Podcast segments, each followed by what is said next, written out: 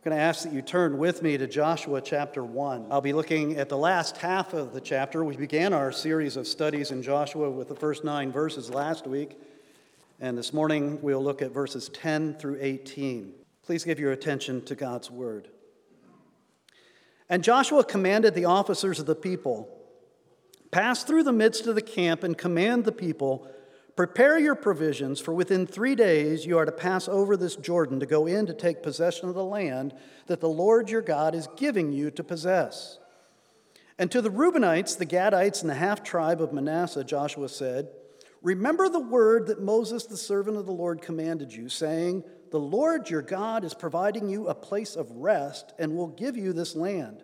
Your wives, your little ones, and your livestock shall remain in the land that Moses gave you beyond the Jordan but all the men of valor among you shall pass over armed before your brothers and shall help them until the Lord gives rest to your brothers as he is, has to you.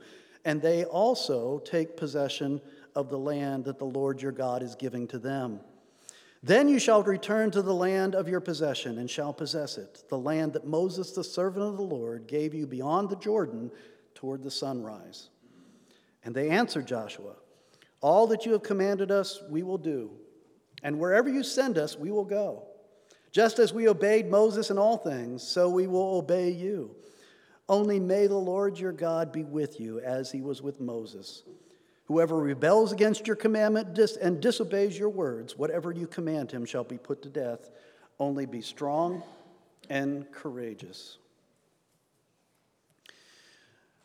The book of Hebrews presents Jesus Christ, our risen Lord and Savior, as our great high priest. And Hebrews tells us that he always lives to intercede for us. Jesus Christ is always praying for the church. That's a very important truth for us to understand that Christ, even as we speak, is praying for the church. Do you ever wonder what he prays for? What does he ask? What's, the content of the prayers of our risen Savior, Jesus Christ? What's he praying for for the church? Well, thankfully, we have an example of a high priestly prayer of Christ in Scripture.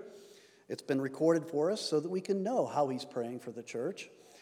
And it's interesting, if you study John chapter 17 and you study that prayer, you're going to find out that there are several major themes to the prayers of Christ for the church. The first one is that Christ prays for the church to be filled with joy. It's an interesting thing. Have you prayed for the church to be filled with joy? He prays for the church to be sanctified, to be made holy, to be made like himself. Thirdly, he prays that the church would be protected from the evil one, from Satan, from his attacks, from his schemes. And then finally, what you learn from John 17 is that Christ prays for the church to be one, to be united. And matter of fact, of these major themes in his prayer, that's the only one that he repeats. He says it twice. He prays for the church to be one. To quote him exactly from John 17, he says, speaking of his followers, that they may be one just as you, Father, are in me and I in you, that they also may be in us, so that the world may believe that you have sent me. The unity of the church is so important that it's a means by which the world knows that Christ is who he claimed to be. The unity of the church is extremely important to Jesus Christ. Let me ask you this question this morning Is it that important to you? Does your life reflect the importance of the unity of the church? I think if we did have as high a priority on unity in the church as Christ does, we would treat each other differently. We would have different relationships among each other. I learned some hard lessons about church unity early in my ministry. Only a couple years after I finished seminary, I went to the second church that I served, which was in Kansas City. And I knew going in that it was going to be a difficult call. I had learned that there, in the candidating process, I had learned that the former pastor had been pressured to step down, that the leadership of that church did not think that he was suited for the job, and so they worked through appropriate means, but pressured him to step down from his position. The problem was there was a very large percentage of that congregation that was very close to that pastor and very loyal to him. And so essentially, I knew that when I went out there, I was actually going to serve two churches meeting in one building. Matter of fact, uh, I have said many times since then that uh, the only thing worse than a church split is a church split where both sides stay. makes, makes life in the church very, very difficult. But I don't really believe that. I believe actually the best thing is for the two sides in any division to stay and through the gospel find healing and forgiveness and restoration. And I do believe that that is possible through Christ. That experience, though, the several years that I spent there, taught me a lot about peacemaking, about patience, about listening, and about the damage that division in the church can do to individual believers and to the ministry of the church as a whole. Deep, deep damage that division brings about. But I also learned a lot about how precious the unity of the church is, how fragile it is, because the church is full of sinners like you and me, but how precious it is, how it needs to be protected at all costs. We also learn a lot about the value and the preciousness of u- the unity of God's people here in Joshua chapter 1. Let me put you in the context again. Remember that a whole generation of God's people have wandered in the wilderness, waiting for that generation to die because they had refused to enter into the promised land when God first brought them there. But now, a generation later, they're standing on the banks of the Jordan River, looking across the waters into the promised land, the land flowing with milk and honey. And Joshua is their new leader. Remember that this was a crisis time in the life of the people of God. The book begins with an ominous statement after the death of Moses. Moses, one of the greatest leaders that God's people have ever known, was dead. And in the first nine verses we looked at last week, God calls Joshua to step into his sandals. That's something we pastors never like to do is to step into big sandals, step into, into a pulpit where a great preacher has been or a great leader has been in the church. And that's the situation Joshua finds himself in, following Moses, of all people, in his ministry. I'm sure that he had doubts and insecurities that he wrestled with.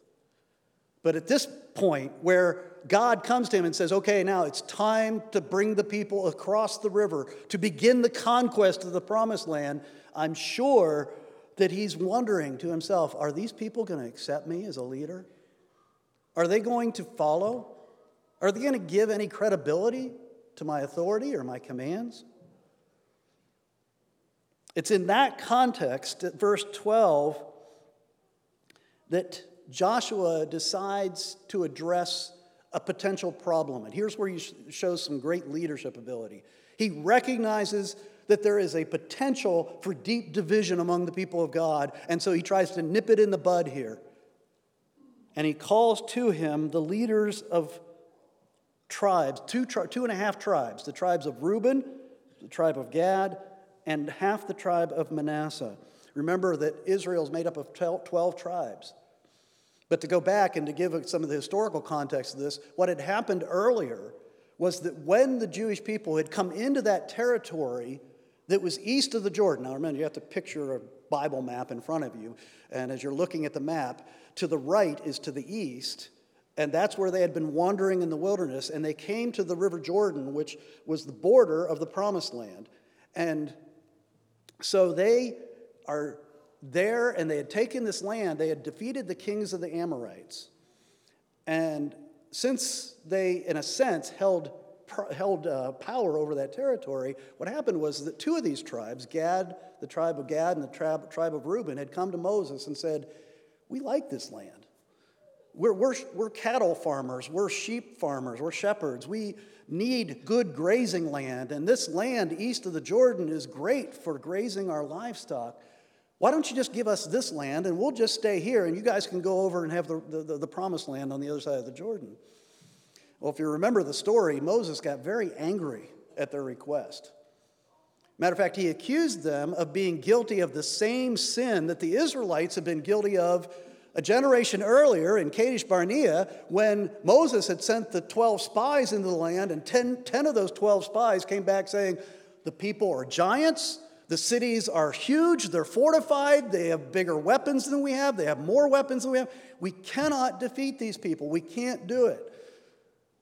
And as we reminded you last week, that's when Joshua and Caleb stood up as godly leaders and said, All those things are true, but God is with us.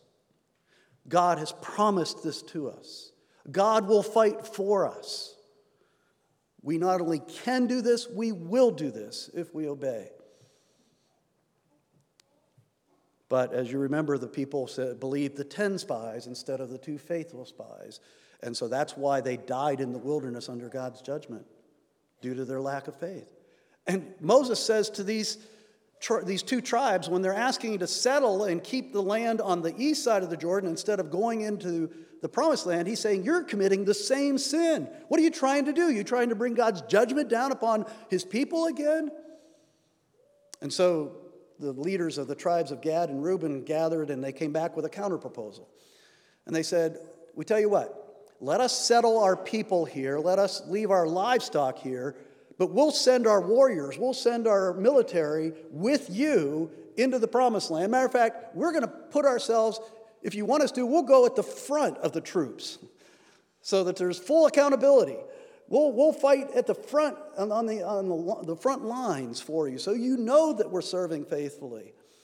No chance of lollygagging in the back or hiding out in the back or cherry picking in the back. None of that. There will be up front if you just let us settle our people in the lands here on the east of the Jordan. And Moses went for that. He agreed to that. He understood. He saw their counteroffer as a statement of faith, a statement of unity with the people of God. And he accepted their offer. And matter of fact, the half tribe of Manasseh then joined in on that agreement. So we talk about those two and a half tribes that eventually settled on the east side of the Jordan. We call them the Transjordan tribes, and that's how I'll refer to them this morning. The Transjordan tribes who settled on the other side of the promised land. Just on, in passing, let me point out one thing this shows us is that this really wasn't about the land itself. If this was about the people of Israel settling in that geographical territory, then Moses would have never allowed this. It was about faith in the Lord, faith in his promise, and what that land represented in the far future. That's what it really was about. That's why it really wasn't that important that two, of the, two and a half of the tribes ended up outside of the boundaries of what the promised land was, was given. So, this is the situation then. Joshua is now the new leader of the Israelites. Moses is gone. And Joshua recognizes that these people could renege on their promise now. They could take advantage of this opportunity to not follow through on what they said they would do, and this would be devastating to the people of God. And so he challenges them. But as I look at the challenges, as we look together at the challenges that he lays before the Reubenites, the Gadites, and the half tribe of Manasseh, as we look at the challenge, I want you to see that he's challenging them on their identity. Who do they see themselves to be? And he's saying that if you find yourself forming your identity in who God has said you are, then you will be unified. The unity that he appeals to in these Transjordan tribes, for these Transjordan tribes, is based in who they are in the grace of God. I stress that because that is where we find unity, isn't it? Think about the groups that you identify with, the, the, the, the, where you belong. Who are your people? Where, how do you form those senses of identity? Is it your demographic group? You tend to say, my people are like young marrieds with children, or my people are retired people, or, you know, we, we form identities that way. Very strong sense of identity here in Happy Valley.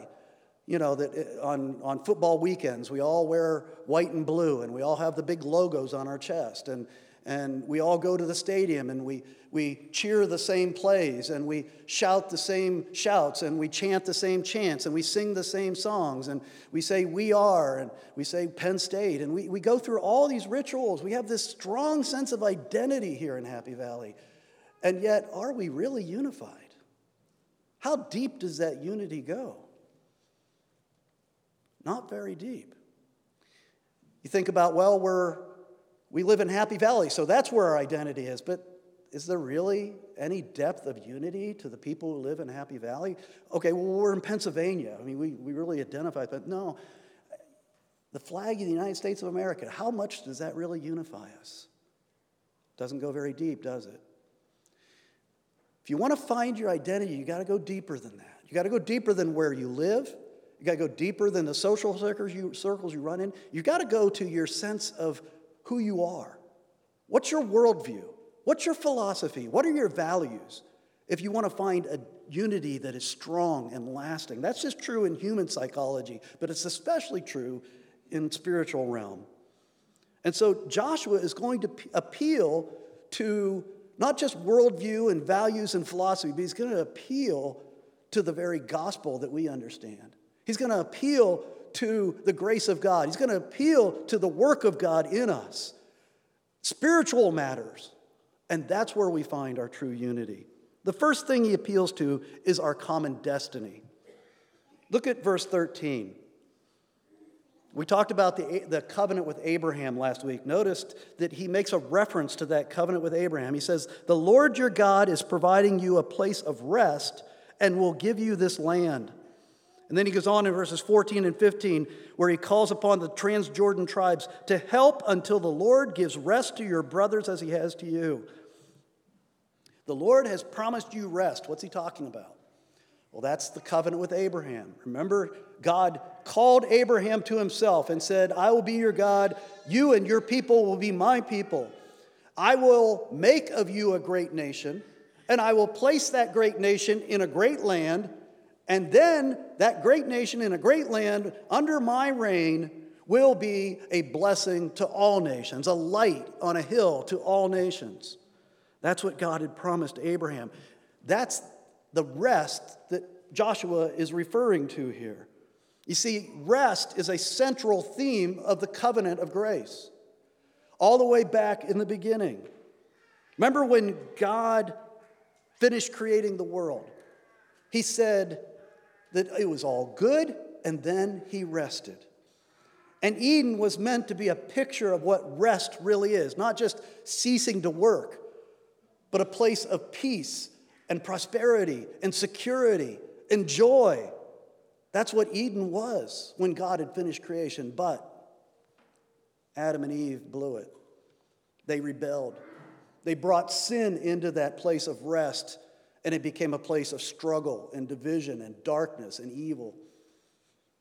And so that became the hope. God said, I will send a seed of the woman to crush the head of the serpent that gave hope to the people of God that one would come to bring the rest that they had lost because of sin. Several generations later, a man named Lamech had a son named he named Noah.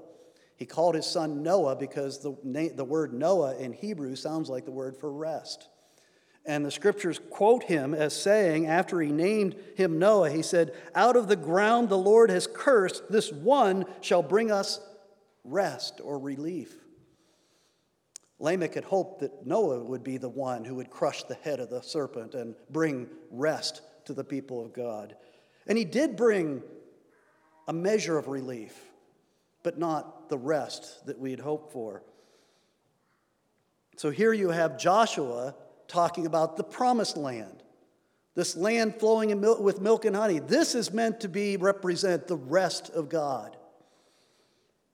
And that's what he's referring to. He says, we have been called to enter into this rest, and you have a responsibility to help us gain it through the conquest of the land. We long for rest. At the very depths of your soul, that's really what you want. That's what you need. It's what you long for. I need to be free of this struggle against my own sin and the sins of everybody around me. I need peace. I need security. I need the blessing of God. All these things that we lost in Eden when sin entered into the creation and it was placed under God's curse. Joshua says this place represents our rest. But in the book of Hebrews in the New Testament, we find out that Joshua didn't provide rest when he led the people into that land. That that was not the final rest that God had promised. It was only a picture of the rest that would come in Jesus Christ. That's what the book of Hebrews is about. That Christ, by bearing the curse of sin and the penalty of sin upon himself when he died on the cross in our place and bore the wrath of God in our place, he won for us the rest of God. The rest of God is a gift that comes by grace, by belief in Christ, our risen Savior. And when you come to Christ and you come into his kingdom, you are given a promise of a rest to come that will be everything that we could possibly imagine, everything that the scriptures have promised. It will come to pass. We will receive a new heavens and a new earth, and Eden will be restored. I say all this to say this is your identity. You have been given this rest because of what Christ has done for you. This is your future. Nothing like having a common destiny to pull you together as a people of God. We are headed for this place of rest when Christ comes again. There's an old hymn that was adopted by the African American slaves in the South. I'm sure you've probably heard it. It goes like this they used to sing it out in the cotton fields under their suffering and their oppression. They, sa- they sang, On Jordan's stormy banks I stand and cast a wishful eye to Canaan's fair and happy land where my possessions lie. I am bound for the promised land. I am bound for the promised land. Oh, who will come and go with me? I am bound for the promised land. That hymn captures that idea that our rest is still ahead of us and that we are joining together because we're going to the same place and we will inhabit that place for all eternity. That's a powerful unifying factor for the people of God. Secondly, Joshua points to our common Father. We have a Father in heaven. We share that in common, and that gives us a deep unity. You see, this, the situation that the tribes are in begs the question if the Transjordan tribes have already received their lands, their rest, their preliminary rest, then what's going to motivate them to go and fight and to lay down their lives and risk their lives for the sake of gaining the land on the other side of the Jordan? What will motivate them? Well, Joshua appeals to what should motivate them by calling them over and over brothers. It's brotherly love that's going to motivate them to go and fight for their brother's rest. Look at verse 14. You shall pass over armed before your brothers and shall help them until the Lord gives rest to your brothers as he has to you. He emphasizes again and again here you are brothers. Brothers and sisters in the covenant of grace. You are part of a spiritual family. How could one part of the family, how could some of the brothers and sisters enjoy their rest while the rest of the family has not enjoyed theirs? He's appealing to something that's instinctual, even to us as sinners, that it would be wrong for us to receive our inheritance while our brothers and sisters have not. We take the terms brother and sister too lightly in the church. We do use those terms for one another. Quite often, I hear us calling ourselves brothers and sisters, but do we really mean it in the same sense that we talk about our physical brothers and sisters? Do we have the same sense of commitment to our brothers and sisters in the faith that we do to our physical brothers and sisters, those of you that have siblings?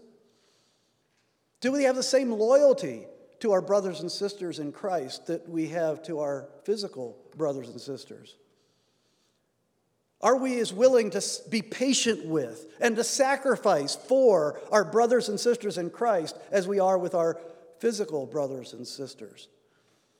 You see, what the scriptures tell us is that the, the bond that we share, the unity that we share as brothers and sisters in Christ, because we have all been cleansed in the shed blood of Christ, that that blood of Christ is a much deeper bond than our physical blood, our physical relationships of our physical families.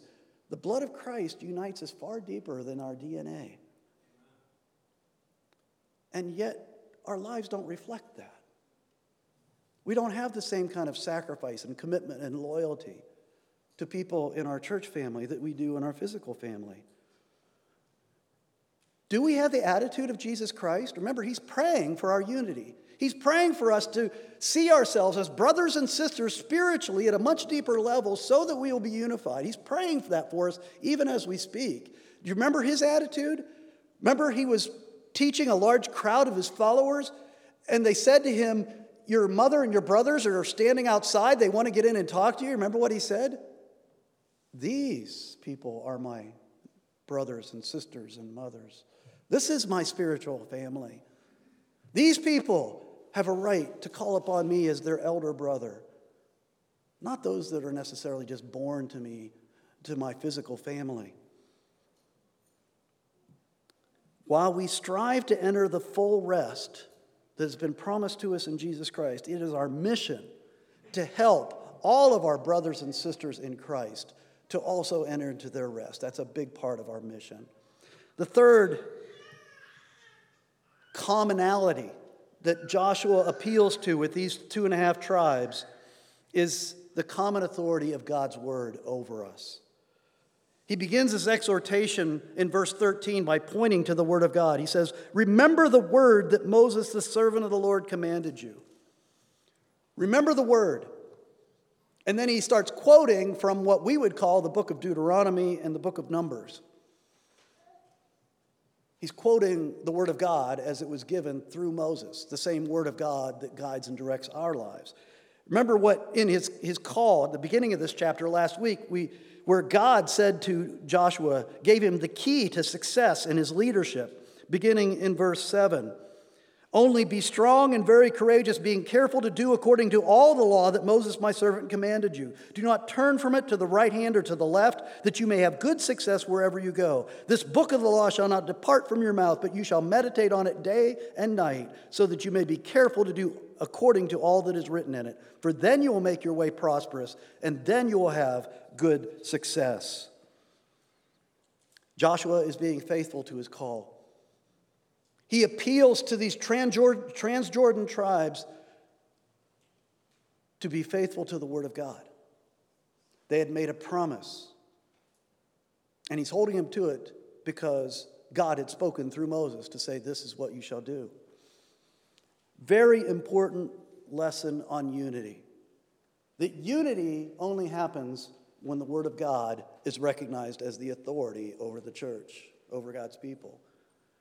Unity is always unity in truth.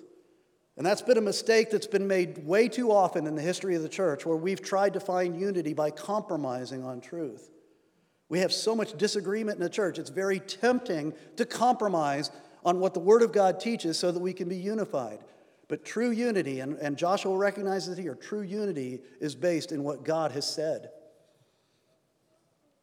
I want you to notice that Joshua does not try to lead on the power of his own leadership abilities, his charisma, his skills. He leads on the basis of what God has said. The authority of the word is where he understands his leadership comes from. And notice how the people respond. The, the Transjordan tribes, you have their response starting in verse 16. All that you have commanded us, we will do, and wherever you send us, we will go. Just as we obeyed Moses in all things, so we will obey you. That's an amazing statement of covenant loyalty, of commitment, and of submission to God ordained leadership. Joshua got a big win here. He appealed to these tribes to not divide, to not separate, to not disobey the word of God and they submitted because he was God's appointed leader and he appealed to the authority of the Word of God. They make an amazing recognition here. You have as much authority to lead us, they say, Joshua, as Moses did. You see, Moses was a great man of God, but these people understood that a, a, leader's legitimate authority is not based in his gifts, his skills, his personality, anything about him as a person. It's based in God's call and the authority of God's word that he represents. The authority was given by God, and that authority rested in the position that God established, not in the person who was in the position. And then they go on in verse 17. The people say, Only may, God, may the Lord your God be with you as he was with Moses. Now, it sounds a little bit like a threat. You know, we're only going to submit to you and follow your leadership so long as the Lord is with you. They don't really mean it as a threat, it's actually a prayer. That was their hope. That, that was, they knew that that's what needed to happen, and they're praying that it be true. But there is a bit of a warning there for Joshua that if he were to depart from the Word of God, he would lose the power and authority of his position. His power and authority as a leader among God's people was totally connected to the Word of God. And if he were to depart from the Word of God, he would lose his authority, and the people would rightly not listen to him. Again, a very important lesson for church leadership.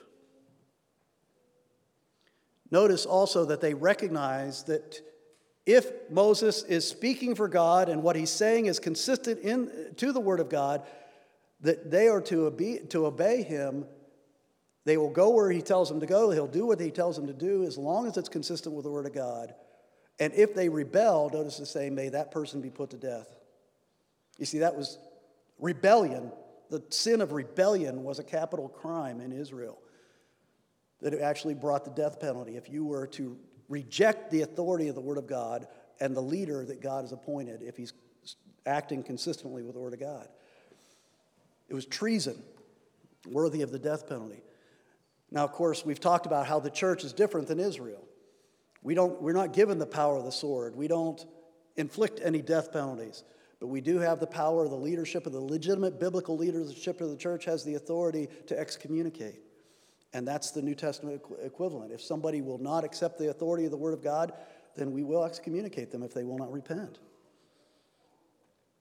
I say all this to just remind you that, again, we're talking about unity. Where does our unity come from? It, this is a hard lesson in this age. But unity comes from having strong biblical leadership and people willing to submit to biblical leadership in the church. You cannot have unity in the church without biblical authority. And we live in a very anti authoritarian age. Leaders in the home, leaders in the community, leaders in the school, leaders in the church tend to be mocked and ridiculed and disregarded. That's the spirit of the age that we live in.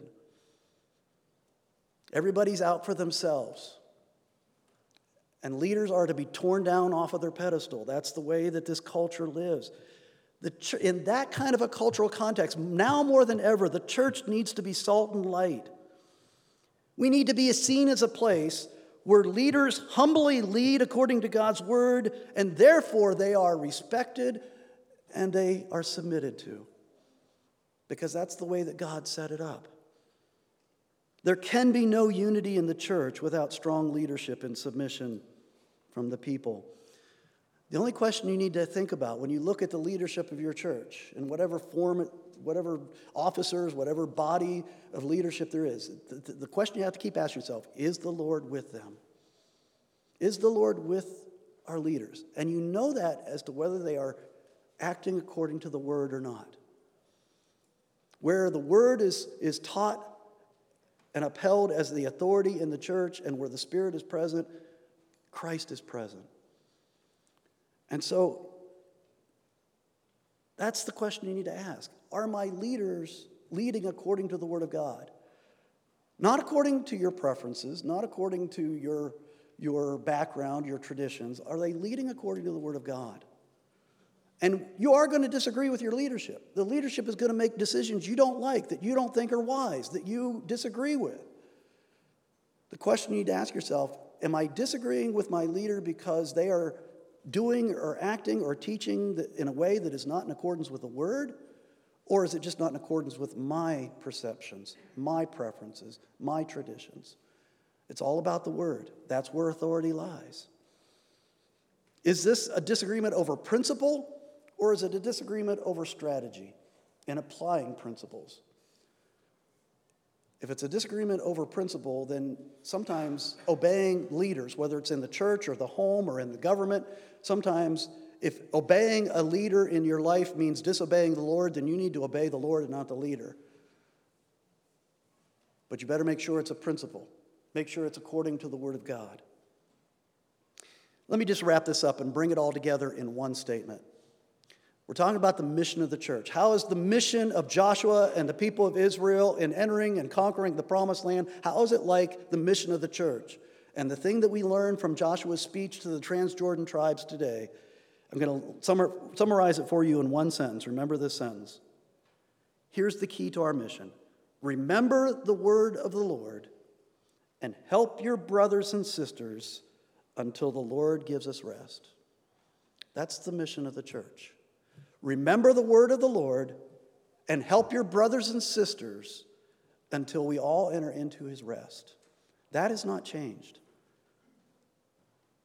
And Christ has already provided it for us. Trust in him. And let's work together for this kingdom. Let's pray. Our Heavenly Father, I pray for unity in the church. I pray that we would be able more and more to set aside our own preferences, our own agendas, and come together around the scriptures. Come together for the sake of the gospel of Jesus Christ. I pray, Lord, that you would raise up godly leaders, humble leaders, sinners saved by grace who know their dependence upon the Spirit and the Word. And I pray that these leaders would be given wisdom from above to make good decisions decisions that honor you and that serve the purposes of your kingdom. I pray that you would protect our leaders, keep them from falling into error, from falling into pride, from falling into the ways of the world. And Lord, I pray that we would together work for the glory of Christ to bring the message of the gospel to those who desperately need to hear it. Pray these things in Jesus' name. Amen.